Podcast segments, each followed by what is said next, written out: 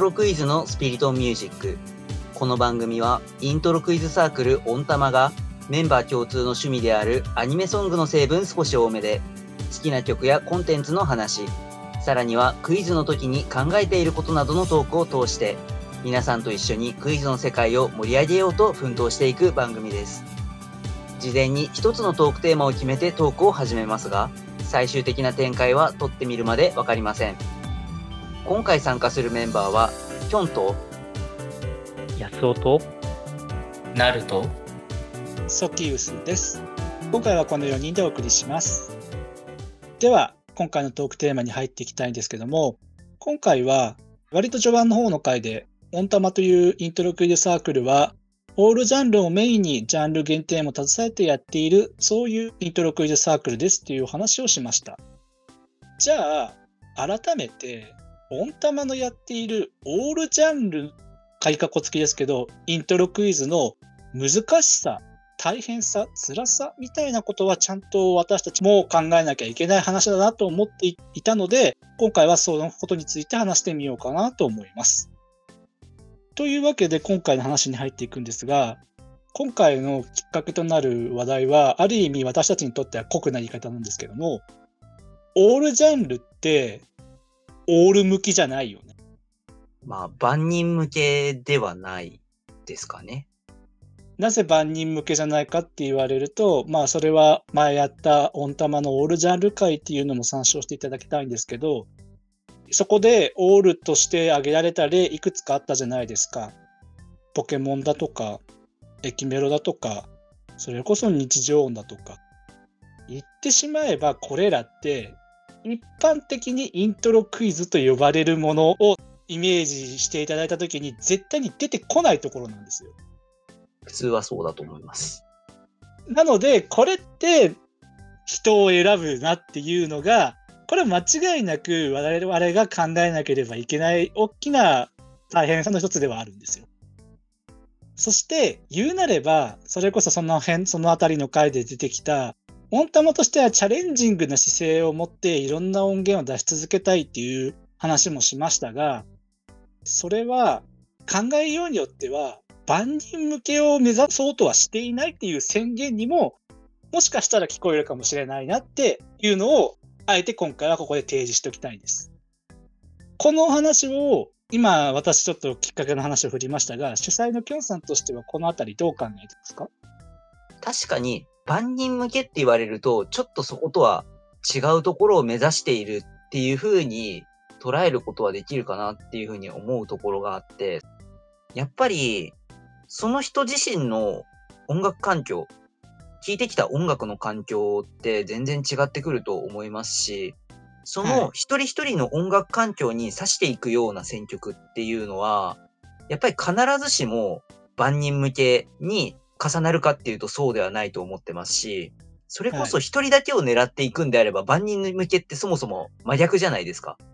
そりゃそうだね。一人にだって言ったら。なんで、そういうことを考えていくと、もちろん万人向けって言われるような楽曲を揃えたイントロクイズっていうのも大事だとは思うんですけど、そうではなくて、これ答えられたら嬉しいなみたいな、そういう他の人が抑えていないようなところを答えられるっていうことの楽しさみたいなものに気づいてもらえたら、オンタマとしては非常に嬉しいことだなっていうふうに思う場面が多いので、うん。私としてはそこを大事にしていきたいなっていうのは感じてます。それって、万人向けは目指さないっていうこと？普段企画として出題するときにどういうコンセプトにするかっていうところでまた決めていくことで、そのうん万人向けの選曲にすることで楽しんでもらう企画っていうのも当然ありますし、そうでない企画っていうのもあるので、時々によって使い分けが生じる、そんなところですね。なので、うんオンタマとして万人向けの企画をやらないよっていうのはちょっと違うところですね。以前出題社会っていうのをやった時に私から見たきょんさんの出題スタイルは同世代コモンミュージックって言い方をあの回ではしましたけどある意味コモンミュージックの中でも特にきょんさんとプラスマイナス何歳かぐらいのところに向けての指し方が鋭いなっていう言い方をしたんですけど、そういう意味では、それは確かに万人向けじゃないなっていうのは思いました。なので、個人的には万人向けな企画というのも、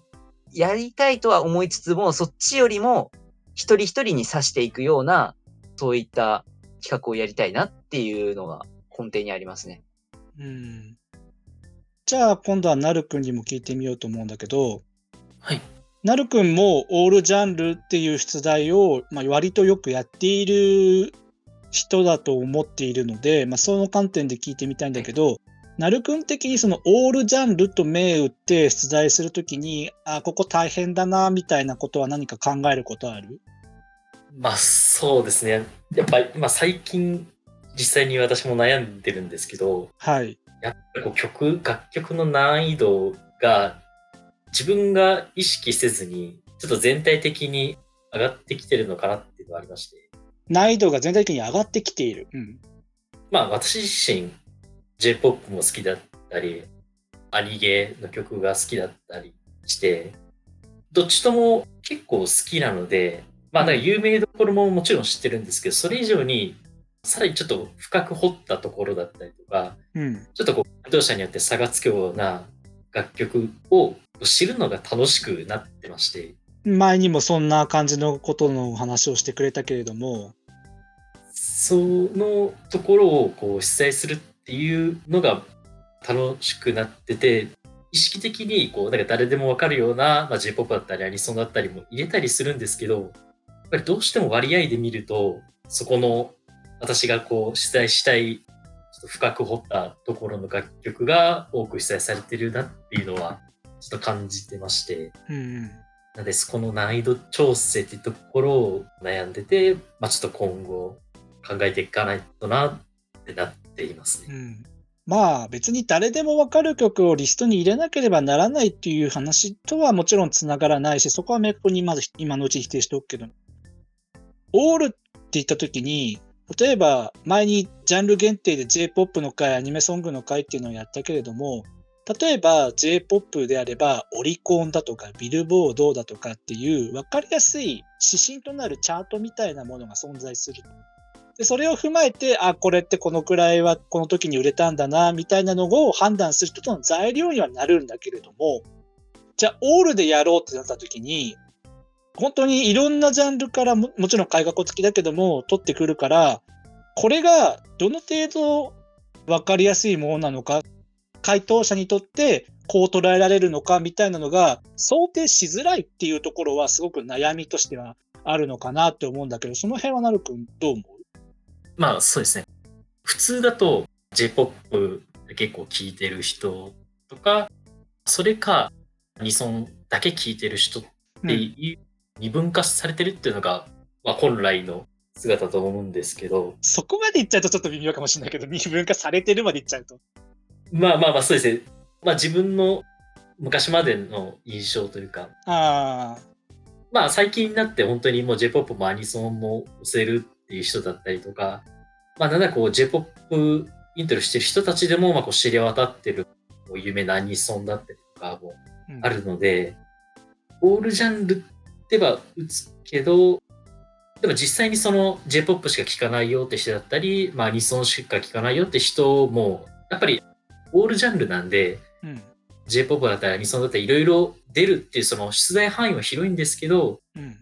J-POP ばっかり聴いてる人やアニソンだけ聴いてるっていう人でも、結局はその J-POP のどれかが出るとか、アニソンのどれかが出るっていう可能性はあるので、うん。オールジャンルって出題しても全く参加しないというところはまあないのかなっていうところですかね。なるほど。これからのは個人的な意見もちょっと入ってるけど、なるくんの出題する楽曲のリストっていうのをまあ見させてもらうことが何度もあるけれども、それを見てると、なるくんの出題、まあ、それこそなるくんが一応出題者会前取った時に参加してなかったから、あえて今この話をするけれども、なるくんの出題スタイルって、ジャンル限定とかの話で、あえて J-POP とアニメソングっていう二分法の分け方で話したけども、その J-POP 側とアニソン側のそれぞれに深いところを両極で投げて、それでバランスをとっているっていう印象をすごく抱いてる。はい。なるくん的には今の感覚納得する？私の言ったこの感じ。どちらかというと全部を平坦にというよりかはそれぞれの曲に向かって深いのをガッて一気に投げるみたいな。ああ、もう二つのバランスをあくまでも取っているみたいな。J-POP の強い人だったり、依存詳しいって人も参加するので、有名どころも出しつつ、やっぱりこう J-POP の深いところアニソンの深いところをもう投げて、正解出たら楽しいところがあるので、もうとすきさんのおっしゃる通りですね。これって意外と我々それぞれの出題サイトも微妙にまた違うところかなっていうのはすごく思ったことでした。じゃあ今度は安尾くんにも話を振ってみるけれども、はい。安尾くんはオールジャンルっていうものを頭に置いた上で、こうなんか出題リストを組むとかっていうことになった時に、これやっぱ大変だなみたいな考えることって何かある？自分はもう前に言った通り、やる企画に自分からこう縛りを設けていくスタイルなので、そうでしたね。出題社会でもそんな話をしましたが。ただそのオールジャンルってなった時に、やっぱりもうさっき言ったように、確かな指針がないはい。っていうのはすごく思うことで、例えば何かの CM で使われてるって言ったとしても、そこはもう関東圏だけだったりとか、うん。他の地域出身の人だったら知らないみたいなことも全然あるわけです。はい。こがやっぱり、いわゆるこう難易度を測る、難しくなりすぎてしまう。全くちょっと心に引っかからないものがどうしてもできてしまうっていうのは、ちょっと辛いところではあるかな。うんオールジャンルってなると、なおさら、例えば、この音楽ジャンルを知ってる人であれば、それは絶対知ってるよね、みたいな楽曲だけれども、でも、それが果たして今の日本でポピュラーか、そういう意味での J-POP なのかって言われたらそうではないみたいな楽曲の話になるのかな？まあそうですね。僕自身、やっぱりこう自分が語れないものについては出せないというか、そうだったね。その語れることがまず大事だって話もしたけど。っていうスタイルだったもので、うん。今、ソキウスさんがおっしゃったような、やっぱこの音楽を知ってる人はこの曲知ってるよねみたいなところも、やっぱりその自分の知識がそこに追いついていないと、やっぱりどうしてもそこは出しづらいなっていううん。印象があるので、これまでオールジャンルをこう銘打った企画がどうしてもまだ正直打ててないなっていうところが。うん。本当にそのオールジャンルって銘打つ企画ができてない理由がそこにある気がするんですよ。ああ。自分が知らないから出せないみたいな。あまり自分がそこまで自信を持って、語れるほど分かってないから出せないみたいなことがあって。うん、そういう意味でちょっとオールジャンルって銘打って出すことにまだちょっと抵抗があると。抵抗というか、あ本当にこれオールジャンルって銘打っていいのかなみたいあ、なるほどね。まあ葛藤って言えばいいのかな。な葛藤があるみたいなところですかね。うん、なるほど。まあ私もオールジャンルで出題するみたいなことはま何度か今までありましたけど、そういう時に本当にやっぱ悩むのは、確かにさっきやった通り、分かりやすい指針がやっぱないので、これはどう受け止められるのかなっていう想定がすごく大変だっていうのは間違いなくあります。で、それは果たして出題して受けるあもちろん面白いって意味じゃなく単純に受ける選曲なのかっていうのは本当にいつも悩みながらやっていますし以前競技クイズの回で話したような生活音日常音を出す時もこれって果たして日常なのかっていうのはものすごく考えます。それが本当に受ける出題なのかオールとしてちゃんとした配分になってるのかなっていうのはすごく考えるところではあります。というわけで、今までそれぞれのこういうの難しさみたいな話を、ちょっと出題スタイル、おのおのの出題スタイルとも絡めながら話してはきましたが、じゃあ、難しい、大変だ、万人向けではないっては言いましたが、もちろん我々もそれだけで終わってしまうわけにはいかないので、じゃあそれぞれがどうしていくみたいな話もちゃんとこの回では語らないといけないなと思っているので、じゃあ、温玉的に、その、オールジャンルの難しさに対して何をしていこうかなみたいな話？温玉全体としてでもいいし、おのおのでもいいけれども、まずは主催のきょんさんから、温玉としてオールジャンルを出すときに、こういうことをしていけばいいのかなみたいな考えてること、もしくはやっていることでも何でも、何かあれば。やっぱり今、音楽の聴き方として、オリコンっていうものの指標とかっていうのが、体感的に違うなとかって思わされることも多くはなってきてるっていうのが現実だと思うので、体感的に違うっていうのは？オリコンランキングで上位にいるからみんな聴いてるっていうのは違うなっていうところです。ああ、なるほど。日本で暮らしている人たちが、これはもうみんなが知っている国民的ヒットだって胸を張って言える楽曲が、そんな分かりやすくあるわけではないっていう意味でのこと？まあそういう意味で捉えてもらった方が分かりやすいかもしれないですね。そうだね。ちょっとそこを明確にしたかったので。そうですね。はい。で、そういうのがあると思うんですけど、やっぱり音楽の聴き方っていうそのところが変わってるんだろうなっていうのが一つ、やっぱりあって、はい。オンラインでそういう、例えばストリーミングサービスだったり、YouTube だとかそういう動画の配信だったり、そういうところで音楽を聴くっていうことが増えてきてるのかなと思うので、そういうところの数字とかは、一つの指標としてやっぱり今後、一つ見ていくべきかなっていうふうには思いますよね。なので、自分は Spotify を普段から使ってるかっていうとちょっとまた怪しいですけど、Spotify のプレミアムに加入して使っている人間なので、Spotify でどのくらいの再生数があるのかなとかっていうのが数値として見られるので、そこはうん。一つ参考にしているところですね。なるほど。これって、またそれに対しても難しいところが実はあったりして、まあ何が言いたいかっていうと、例えばこれを LINE Music とかで見ると、まあ、LINE Music って要するにちょっと層がまた別なんですわけですね。LINE を使っていて、それで LINE で音楽を聴いている層で出てくるランキングってまた実は結構違ったりするんですよ。っていう話は聞いてます。はい。こことここの違いをどういうふうに捉えるか、それをどう出題に落とし込むかみたいな問題はまたそこ出てくるんだけどね。もっと言ってしまうと、Spotify のその数値参考にしてるって言いましたけど、これ鵜呑みにすると危ないなって思うのがやっぱりあるんですよね。どういう意味で？また、私、ジャムプロジェクトの話してしまって申し訳ないんですけれども、はい。今、ジャムプロジェクトで最も Spotify で再生されてるのって、ワンパンマンの主題歌であるザ・ヒーロー、怒れる拳に火をつけろ。はい。もうやっぱりこの曲が世界的に強くて、そうですね。1630万いってるんですよ。はい。とんでもない数字あるんですよね。で、その次に来てるのが何かっていうと、ワンパンマンの2期の主題歌、静寂のアポストルなんですね。はい。こちらも、まあ、449万回聞かれてるわけです。そういう数字が出てるんですね。で、ジャムプロジェクトの代表曲って何っていう話聞かれたときに、まあ、ゴングとかスキルでしょとかっていうのが、いわゆるオタクの人たちの一般的な回答かなって思うところはあるんですけど、ゴングの再生数50万、スキルの再生数20万なんですよ。うん。スキルに至っては、ジャムプロジェクトの曲の中で8番目に来るんですね。うん。それは違うだろうっていうのがあるんですよ。だから、必ずしもその情報だけを鵜呑みにしてしまうと、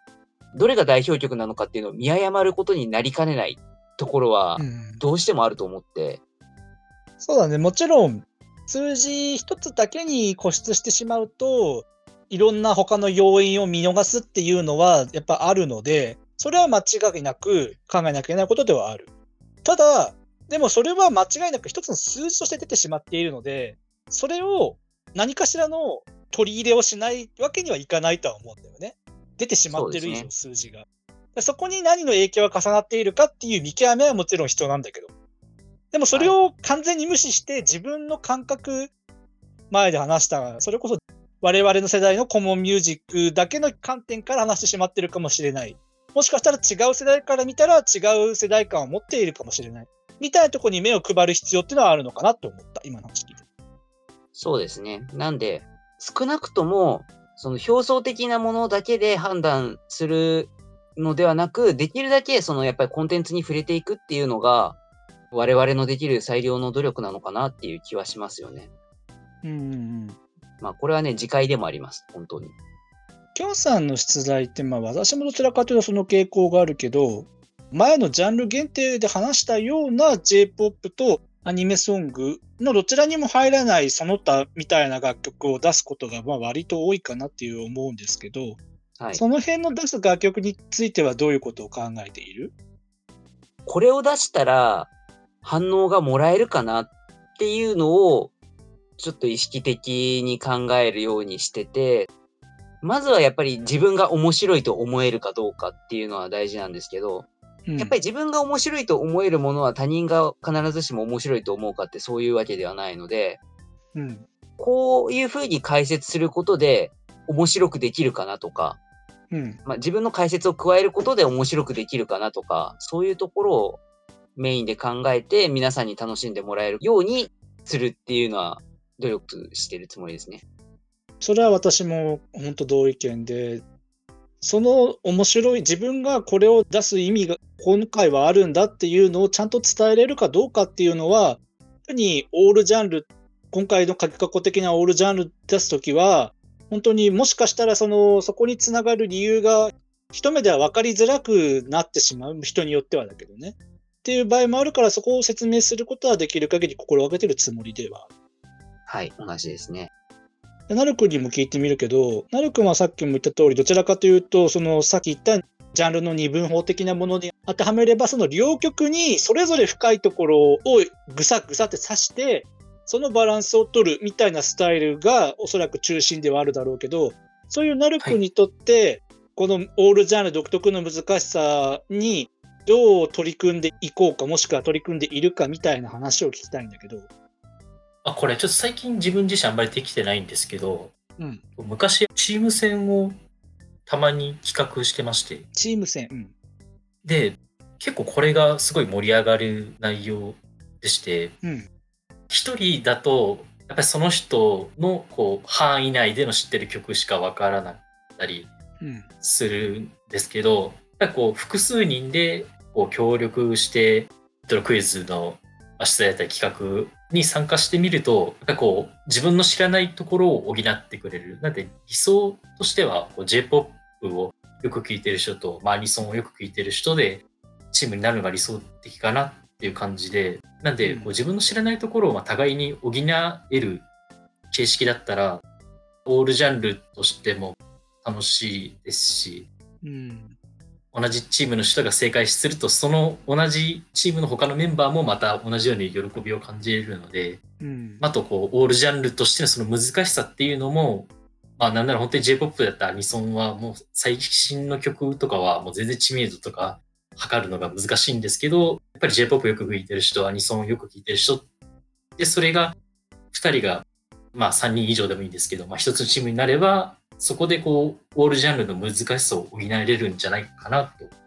思ってるので、今後こう、まあ、オンタマだったり、まあ、他のイントロクイズの場で、こう、チーム戦が、オールジャンルの出題で、こう、チーム戦で、まあ、何か企画が作れば楽しくなるかなと思いました。うん、なるほど。なるくん的な回答としては、ある意味両極にぶっ刺すからこそ、形式を変化させることで、その両極のバランスを取るっていう考え方だね。あはい、そうです。なるほど。じゃあ安尾くんにも聞いてみたいけど、こはいの辺のことどう考える？このなかなか大変だな、みたいなことに対しての。それこそさっき、安尾くんは、その自分の語れるものをもちろん最初には出したいっていうところを言ったけど、じゃあその、なってくるとなかなかオールジャンル出すときに葛藤がある。じゃあその葛藤を克服するために何ができるかなみたいな話。やっぱその語ることができるっていうのとその関連させると、さっきのきょんくんとの会話で出てきた、いわゆるその出題価値をはっきりさせるみたいなうん。ところはすごい大事だなと思っていて、ちゃんとこうなんでこう出したのかっていうのをちゃんと語れるようにしておく。っていうと、どちらかというと、自分自身のある意味、研鑽じゃないけども。そうなんですよね。でまあ、研鑽っていうか、自分も見識がなければ、うん。いわゆるそのオールジャンルって言っても、説得力がないかなっていう気がするのでうん。自分の研鑽もそうなんですけど、やっぱりその、ここはちょっと競技的なクイズをやってたからこそのこうアプローチなのかもしれないですけど、うん。ちゃんとその出題価値を発揮させるうん。っていうのは、これからそのオールジャンル、企画をやっていく上で、そこもちょっと大事にしなきゃなって思ったところかと。なんとなくみんなが思っている前の回では暗黙的なデータベースみたいな言葉で私は言ったし、奈良君は百人一首的なみたいな形で、そのなんとなく伝わっているものに対しての価値を判断するあり方みたいな話をしたけれども、安尾君的にはそういうようなある種競技クイズ的な考え方で、このオールジャンルの難しさにに、まあ、向かっていこうみたいな立ち位置でいいのかな。自分も、そのある程度の自己研鑽みたいなうん。ところも必要だと思いますし、自分があまり語れないことについてあまり出せないねっていうような、その芯を持ってる以上は、それはちょっと必要になってくるかなと思います。なるほど。私自身の話はもう先ほどきょんさんのところで言ってしまったっていうことで、今回はいいかなと思ってるんですけど、ただ最後に、この論点だけ投げかけて、それで締めたいと思います。特にまあこれは出題回数が多いタイプの人、この中では一番は多分きょんさんなんですけど、にはおそらく顕著な話になるのかなと思うのは、何度も何度も出題をすることで、ある種限定されている今回でいう改革付きのオールジャンルのをメタ読みされる。オールとは言っているけども、彼が出すのはおおよそこの辺の範囲だから、そういう意味で、ああ、こことここなのねっていうふうに読まれる。まあ、ある種これも競技クイズ的な考え方かもしれないけど、そういう意味での万人向けではなくなってしまっているみたいな飽きられるって言い方は正しいのかわからないけど、もう手癖を読まれているみたいなことに対しての難しさへの克服みたいな話も、実はこれにはあるのかなって思ったりするんですけど、これはこれでなかなか大変な論点なので、今回はこの論点を投げかけただけでとりあえずは終わっておきます。それではいつものコーナー参りましょう。この番組では毎回最後に1分以内で今紹介したい1曲を持ち回りで語ってもらっています。今日は、ソキウスさんお願いいたします。はい、こんだけ大変な会をした後に果たしてちゃんと言えるかは心配ですが。では、始めます。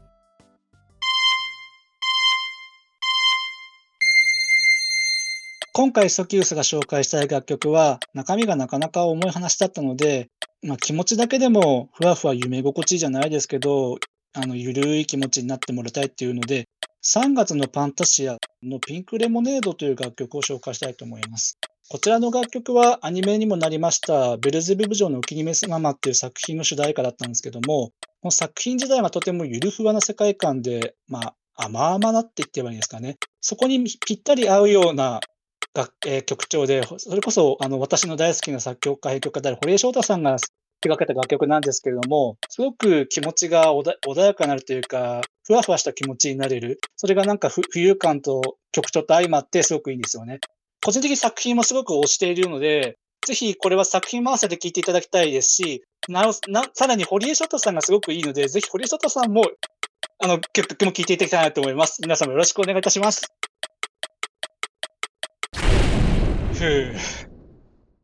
まあ、詰まるところ堀江翔太ですよ。つまるところ、つまらないね。そうかもしれないけど、ベルさんが好きなので、私は。でも、爽やかなね、楽曲です。はい気持ちを緩く持ってもらおうという楽曲でした。では、エンディングです。この番組は水曜日と土曜日の夜7時の週2回、プラスアルファで新しいエピソードを YouTube、Spotify、Apple Podcast、Google Podcast で配信しています。概要欄にはその回で話題に上がった曲の中で Spotify で解禁しているものをまとめたリストへのリンクを貼っています。